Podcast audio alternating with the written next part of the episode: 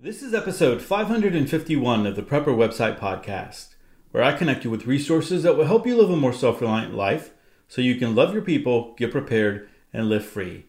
Today's article, Sealed Foods That Last Forever. Hey, I'm Todd Sepulveda, the editor of PrepperWebsite.com. This podcast is an audible version with some commentary of articles that have been posted on Prepper Website, a daily curation of preparedness information.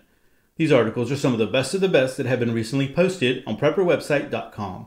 All article links and show information can be found on the PrepperWebsitePodcast.com. Hey everyone, this episode is sponsored by the HydroBlue Versaflow water filter. Now the Versaflow is one of the most versatile water filters currently made. Not only can you use it for your personal water filter needs, but you can use it to create a family-sized water filter. Now with the possibility of filtering up to 100,000 gallons, the Versaflow could filter 1 gallon of water for each family member for many, many years. So to make it easy for you, I have created a free video and PDF tutorial that shows you how to easily turn the Versaflow into a family-sized water filter.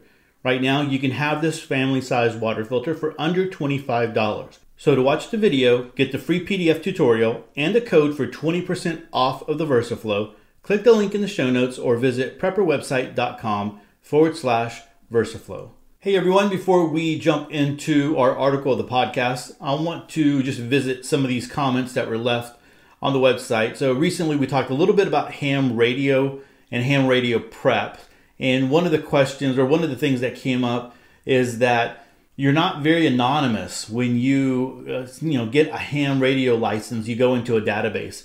And so SM left a comment on that episode. He says, "Hi Todd, a few answers to some questions you had regarding the registration book access, your registered address, and who can access it. So all hams are registered via the FCC. As such, all hams are searchable by anyone via the FCC website. If you want to stay as anonymous as possible, you will need to initially register with a PO box and maintain that box. I believe if you ever register a physical address, you can no longer change to a PO box. Now most states have a vanity plate DMV option for hams where you can have your call sign as your license with a little lightning bolt icon. The problem is if someone has your call sign, they can look up your address via the FCC website, hence why I have not done so myself. Hope that answers some of your questions. You can be anonymous, but you need to do it up front as a PO box and maintain it."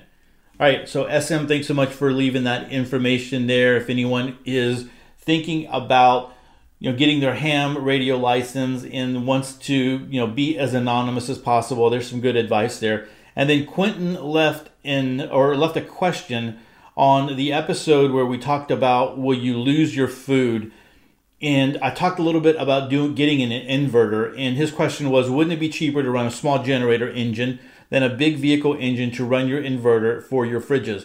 And so, yes, but there's some caveats here, right? So first of all, you have to purchase the small, the small generator. And if you're buying a small generator, it's not that much more expensive to go ahead and buy a bigger generator.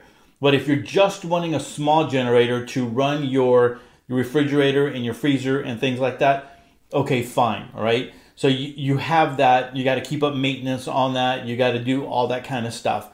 So generators are not bad. I completely love generators. I think they're a good idea. I think everyone should have one for emergencies.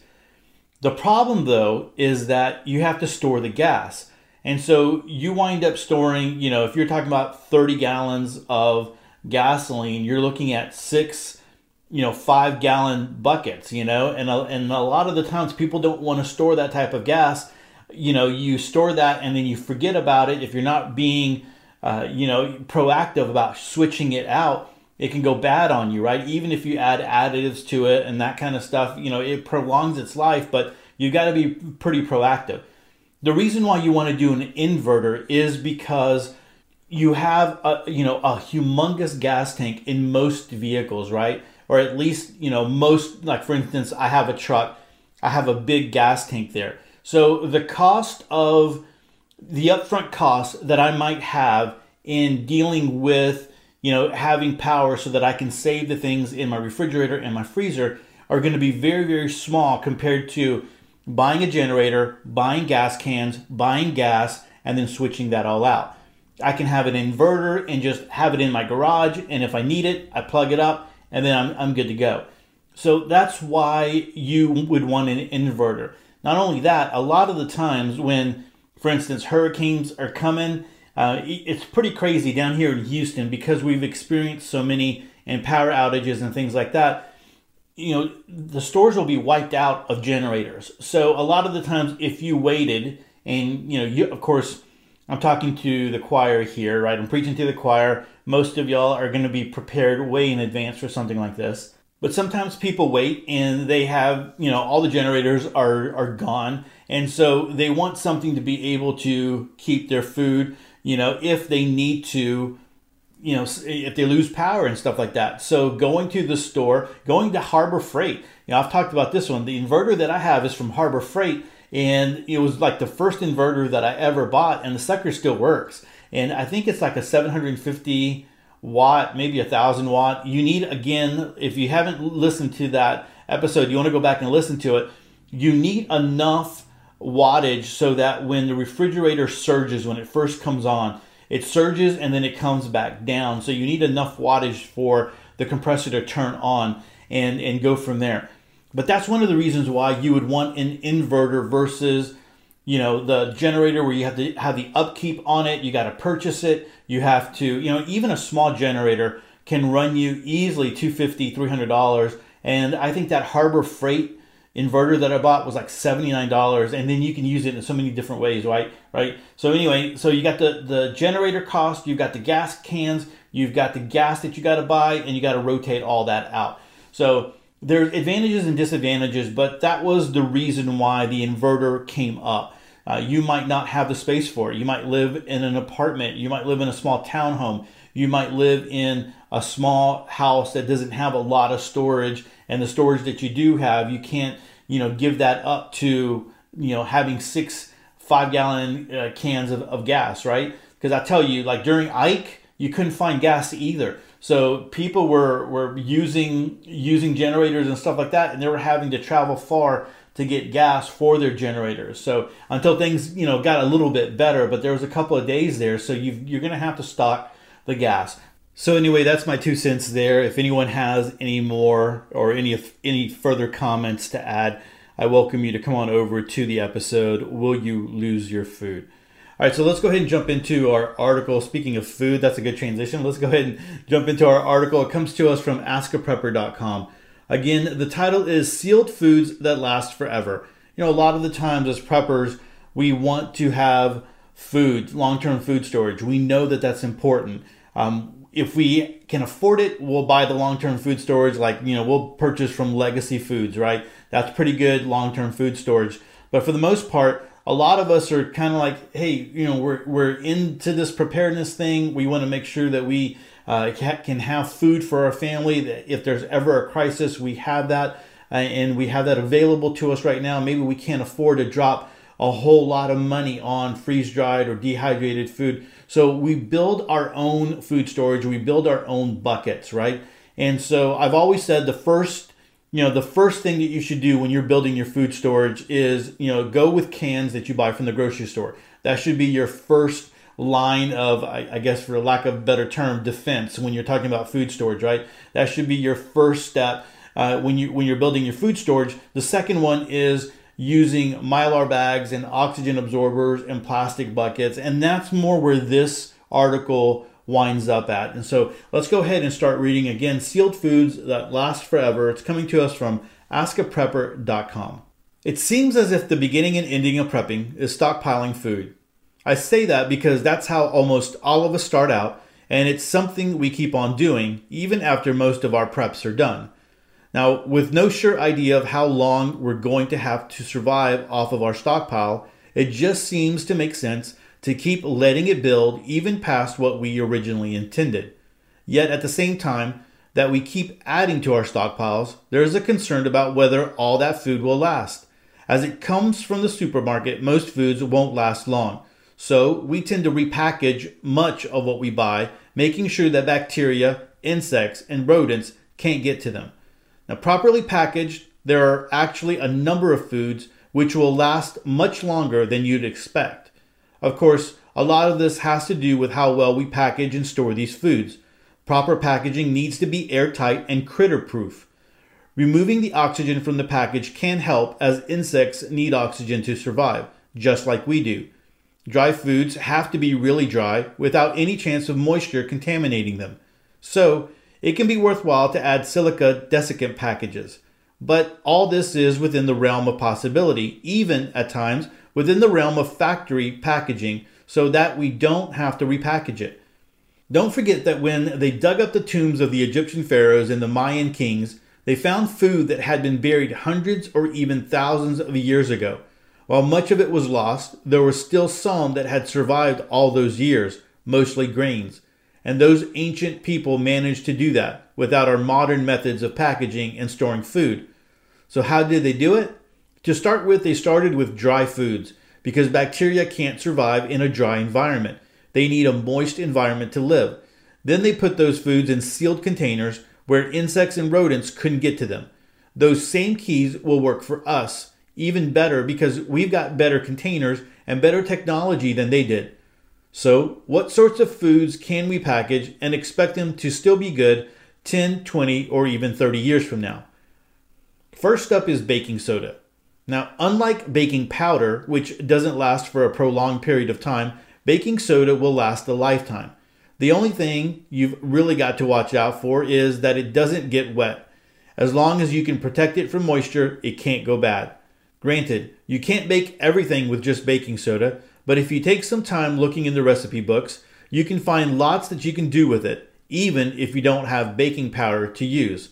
And so there is a link here, baking soda, 112 uses. Then there's grains. Many sorts of grains will keep indefinitely if they are packaged to protect them from moisture, insects, and rodents. In ancient times, they did this with clay pots. Today, we can do it with aluminized mylar bags and plastic buckets. And add oxygen absorbers, and most of those grains will be just as good in 20 years as they are today. Okay, so I don't know why they added aluminized mylar bags to, in front of mylar bags, because of course mylar tends to be, those foil type packages. But anyway, this article tended to do that. That's the first time I've ever seen that.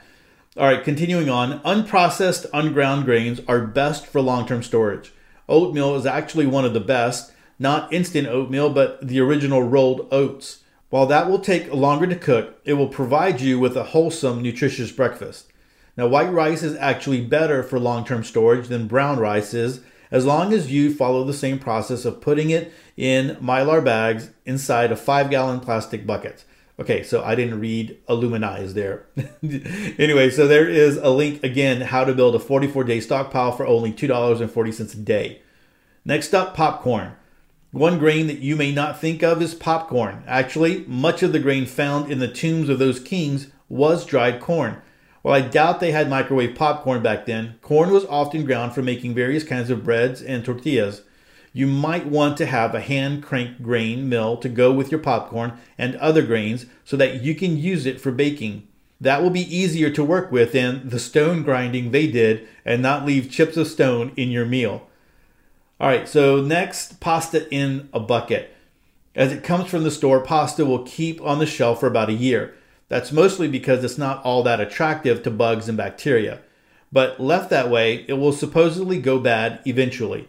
To keep it for the amount of time we're talking about, something more needs to be done with it, like putting it in, I'm going to say it, aluminized mylar bag with the air sucked out of it inside a 5-gallon plastic bucket. Stored like that, pasta will just last till sometime in the next century. You can actually buy pasta already packaged this way as quote-unquote survival food, or you can do it yourself. If you want a variety in your pasta's shapes, and who doesn't, then you're probably better off packaging your own. Next up is going to be salt. If you've done any food preserving, such as canning or drying food, you've run across salt as one of nature's preservatives. It draws moisture out of food through osmosis. This kills bacteria, which needs a moist environment to survive. So you can imagine what a pure salt environment would do to those bacteria. The only thing you really have to protect salt from is moisture.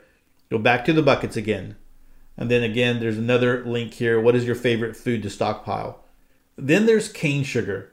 Like salt, sugar is a natural preservative, although it is normally only used for preserving fruit. Like salt, it needs to be protected from moisture, but it also needs to be protected from insects, as many insects love sugar. Ants will go to great lengths to get to it if the packaging isn't strong enough to keep them out. So a bag, like the aluminized Mylar bags I mentioned, isn't enough, as ants can get through. This is one place you really need that plastic bucket with a good seal. All right, so with that good seal there, I'm going to come back to talking about plastic buckets and Mylar bags and all that kind of stuff here at the very end. And so just hang tight with me. There's some things I want to say there. All right, and then we have beans. So dried beans of all sorts are one of those staples eaten around the world. There are a large variety of beans or legumes sold on the market, some of which you may not be familiar with. Some can even be ground into flour for baking with. Chickpeas, for example, are ground in the Middle East for making a variety of dishes.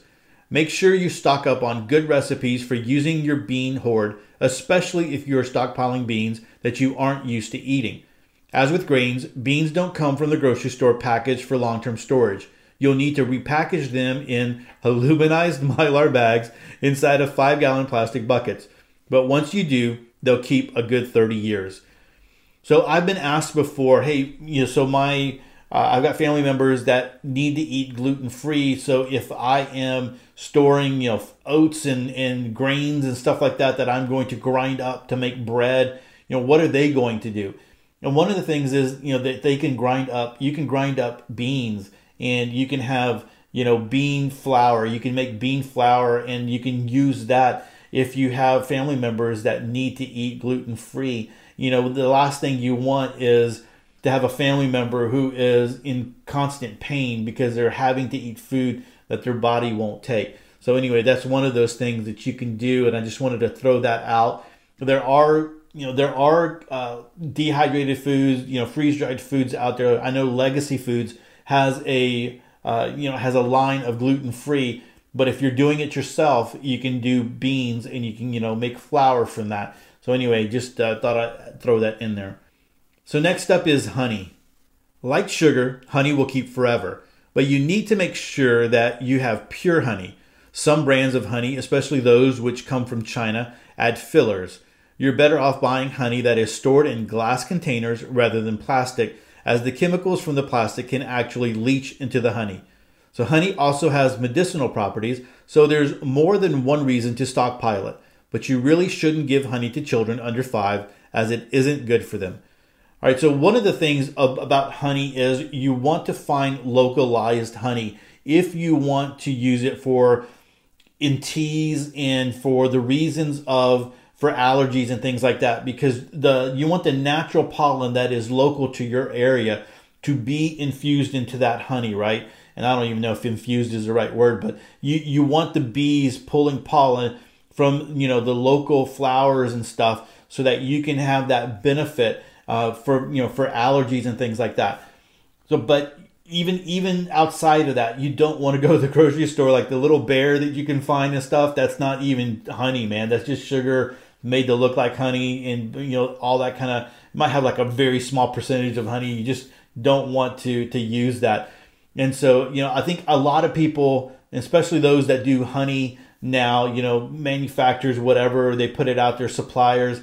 They'll write down local honey. Like for instance, here in Texas, it'll say local Texas honey. Well, what the heck does that mean? Texas is really big. So I can be in Houston and it can be like, honey from El Paso, but it's not hard to find someone in your area that has honeybees and that sells local honey. We have, people pop up on corners all over the place here where I live. And so it's not too hard to find people that are selling local honey. If you can find like, a bee club or, somebody that's doing that, they can always hook you up, right? And, that's something always good to have. And it's always good to go, because even if it eventually, once you open up the jar, the honey starts, if you don't eat it right away, and we always buy the big jar, so this always winds up happening to us, it starts to crystallize. And sometimes it's even easier to use that crystallized honey because you can kind of just, grab it, chip away at it. and then throw it into your tea, and it's going to melt very, very easily. And so, you know, you can easily do it that way. So honey is one of those things that lasts forever. All right, so next up is pure maple syrup. So real maple syrup stored in a glass bottle or jar will keep virtually forever, just like honey will. It is also healthy in that it is loaded with vitamin D. The key to keeping it for a prolonged period of time is keeping it in a sealed container. Once the container has been opened, it will start to crystallize.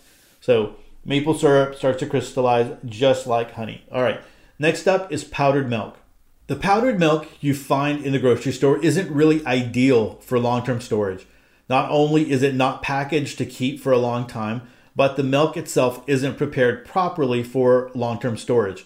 However, you can buy buckets of powdered milk that are properly prepared for long-term storage, which you can count on keeping good for 20 years or more. So just a note here, some of the survival food companies package powdered milk for long-term storage. So you have to buy it from them, not the grocery store. All right, guys, so I'll be honest with you. I don't have any other information on powdered milk that is, I guess, packaged from, you know, the, I guess, survival food companies versus what you get from the grocery store. I can't believe it's that much different. I can't believe it's just the packaging is going to add that much more to it, but I might be wrong. So if anybody has information on that, come on over to this episode. Again, like always, I link to the episode to the website, you know, in the show notes. And so you can easily come over and then drop me a line and let me know if you know, do they package powdered milk? You know, do long-term food companies, survival food companies, you know, whatever, do they package it differently than you would? And not that they package it differently. Of course they package it differently. Is it a different product? Is there something in the powdered milk that causes it to last longer? Or is it just because they package it maybe like in a number 10 can with some, you know, and they throw in an oxygen absorber or something like that? So if you have any information on that, feel free to pass that along. All right, next, cacao. The Mayans prized cacao as a food of the gods. It was considered to have incredible health benefits for those who ate it. It's useful to energize you in addition to its wonderful flavor. It will also keep virtually forever, especially when properly sealed away in buckets. Then there's freeze-dried coffee. Any true coffee snob will tell you that coffee needs to be fresh to be good. While the rest of us might not notice if the coffee we use to make ourselves our morning cup was a couple of months old, we would if it was a couple of years old. However, freeze-dried coffee will keep virtually forever without changing. Now, one of the first foods ever freeze-dried is coffee, and it's still one of the best. All right, so I would prefer green coffee over freeze-dried coffee. I haven't seen freeze-dried coffee in a long time. I mean, I know that they make it, but I guess I've always looked for the green coffee beans. And so you can buy green coffee beans in bulk and then roast it yourself. And if you've never done that, man, I tell you, it's some great coffee. And so anyway, the green coffee beans will last forever. They'll last for a long time, especially if you store them correctly.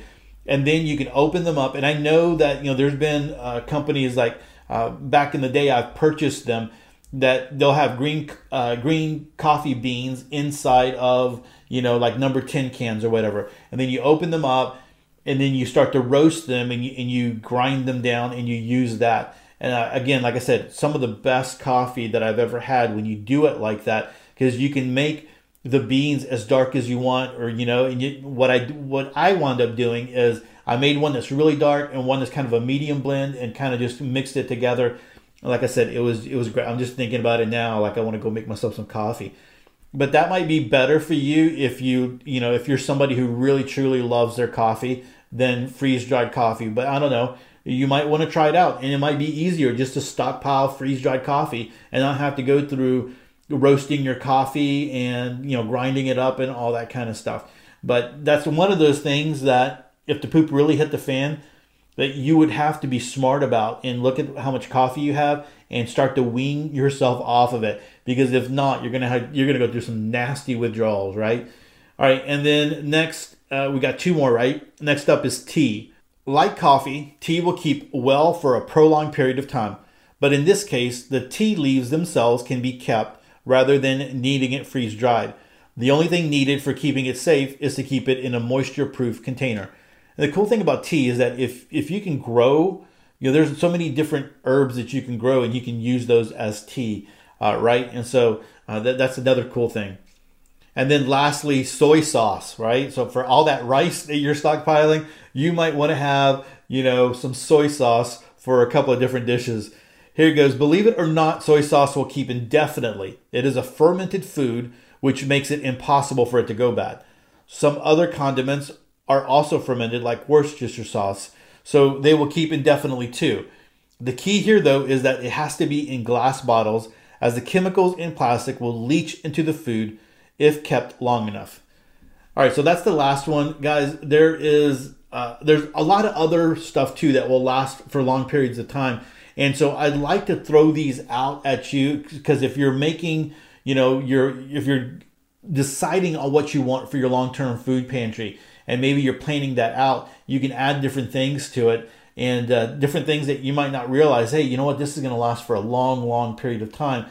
The idea is to, you know, people talk about food fatigue and stuff like that. Find different recipes. You know, find different things that you can do with beans, and different things that you can do with rice, and different things that you can do with, you know, with rolled oats and, you know, stuff like that, you know, all the way from grinding stuff down to, you know, making bread, making tortillas, making all that kind of stuff. I mean, you can make all different kinds of things there. And so that's the key, is to have different recipes so you don't get that food fatigue. And then also having the different seasonings. Seasonings is a big deal. A little bit of seasoning will go a long way, you know, to season some of these foods here. All right, so let me talk a little bit about the aluminized Mylar bags and oxygen absorbers. So in reality, you do not need buckets, right? When you're talking about long-term food storage, the Mylar bags with the oxygen absorbers, when you put that in there, and so if you've ever seen it, it will seal up. So if you do it like one day and you seal it all up and whatever, and you come back to it, it will be, all the air will be sucked out of it, and it will just be like one hard, I don't know, you know, Mylar bag, right? So it'll be one hard flat brick, I guess you can call it that way. So you do need the plastic buckets, because the Mylar bags can tear easily. And so that's where the buckets come into play, not because it does anything extra to the food. And I guess the reason I'm saying that is because people will always say, well, you know, like Home Depot buckets are not food grade. You don't need them to be food grade. The plastic buckets are an outer container, and really it provides shape to the Mylar bag. And it is an outer container that is providing protection against that Mylar bag, because although it is, you know, all the air is sucked out or whatever, it is still kind of like, you know, think about one of those foil balloons that you get, you know, when you get a bouquet of balloons. I mean, basically that's what it is. And any, you know, as you're transporting it, as you're putting it into your, as you're putting it into your pantry or your stockpiling or whatever, you're moving it around, they can easily tear into you. So even just a little microscopic tear is enough for bugs and oxygen and ants and all that kind of stuff to get into. So really, the Mylar bags are there, and that's what's causing the food not to go bad. But the buckets are what are protecting the Mylar bags from being cut or busting open or punctured or anything like that. Or even maybe a rat kind of like, I don't know, scratching at it, you know, and going at it from there. So when they talked about sealing the buckets really well, if you will, like when you go to Home Depot and you look at one of those lids, and you turn it upside down and you look at the bottom of the lids, it has a rubber gasket on the inside. Now, the first time you use it, man, this sucker goes down, and it goes down good. You need one of those 5-gallon, openers, can openers to open these up. And they're not very expensive. I think they're like $3, $5, you know, on Amazon or whatever. Because if you don't, you're going to just rip your hands off, you know, trying to get these up. But they will provide a really, really strong seal up against those buckets. Now, I've seen or I've read articles where people say, you know, hey, you know, you need to have a metal can because, you know, rats and stuff can get into the plastic buckets. Again, I've never seen that before. I'm not saying and denying that rats couldn't dig into a big Home Depot plastic 5-gallon bucket if they wanted to, if they really, truly wanted to. I just don't know if if you know that how accurate that is on a grand scale. You know, has it been done? Probably, but for the most part, if you are being pretty adamant about keeping your your areas clean and pest free, and you know if you see pests or whatever, you see a rat, you see a mouse, whatever, you're putting out traps and stuff like that, you're going to be good. You know, you don't need to go, you're going to add a lot of cost to your food storage if you start going and buying metal containers for all of that, you know, for all of your food storage. You might as well at that point go ahead and start buying, you know, long-term food storage like from Legacy Foods or whatever, because it'll add up very, very quickly. You know, somebody said here, popcorn tins, not to use those. I wouldn't use those because those, they're not very sturdy sometimes. And nowadays, you know how we talk about how packages are getting smaller and smaller. You remember you used to buy a big popcorn tin for $5 and, you know, it was nice and big. Now they're a lot smaller. I don't know if you've noticed that or not, but they're also a little flimsier as well. They're not putting as much, you know, sturdiness to it. And so I really still believe that those plastic buckets from like Home Depot with a brand new lid, and you seal that down, you have that rubber mallet, will do more to protect your food storage than most anything else out there. I think that's the best way to go. And so that's just my 2 cents. I think I've been giving a lot of 2 cents tonight. All right, so anyway, there are 45 comments here. A lot of people were adding, you know, things to it. Someone said, or 46 comments, sorry. Someone said that their sugar, they opened up, you know, a 5-gallon bucket of sugar, and it felt like a brick.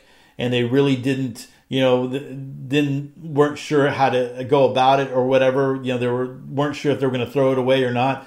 And then they started chipping away at it. And then really what was, you know, solid was just a top layer. And then as soon as they broke through that top layer, it was all like loose salt on the or sugar on the bottom, right?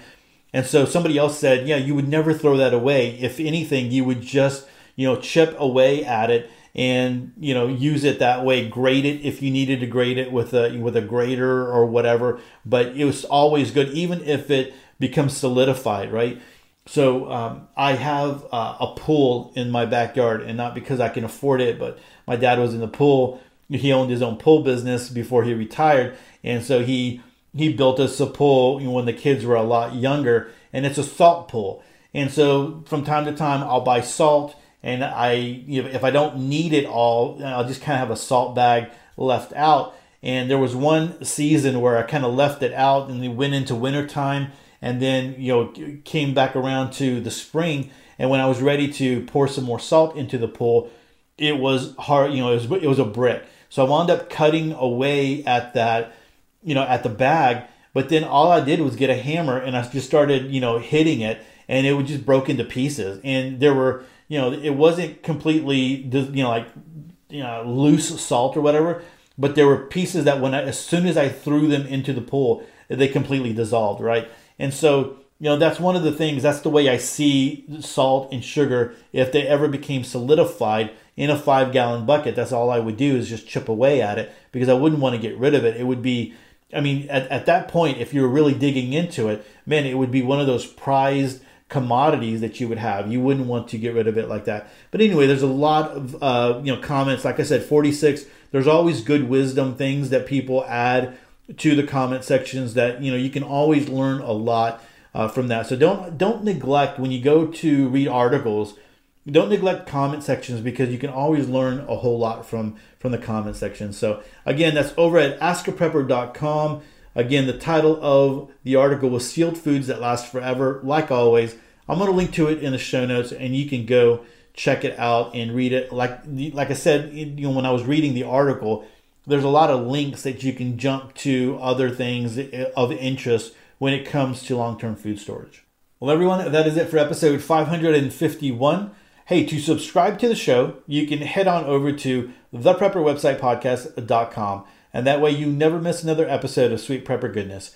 Remember, we are on Apple Podcast, on Google Play, on Stitcher, TuneIn, Spotify, anywhere really that you can find podcasts. You're going to be able to find the Prepper Website Podcast, and you can add it to your podcast catcher and listen to it all the time. And we have, again, 550 other episodes that you can go listen to. I hear from you, from listeners all the time, like, Todd, I'm listening to your current one, but I'm also catching up on the older ones as well. And I really do appreciate you guys when y'all, you know, send me those emails and let me know, you know, that the podcast is a benefit to you. I really do appreciate that.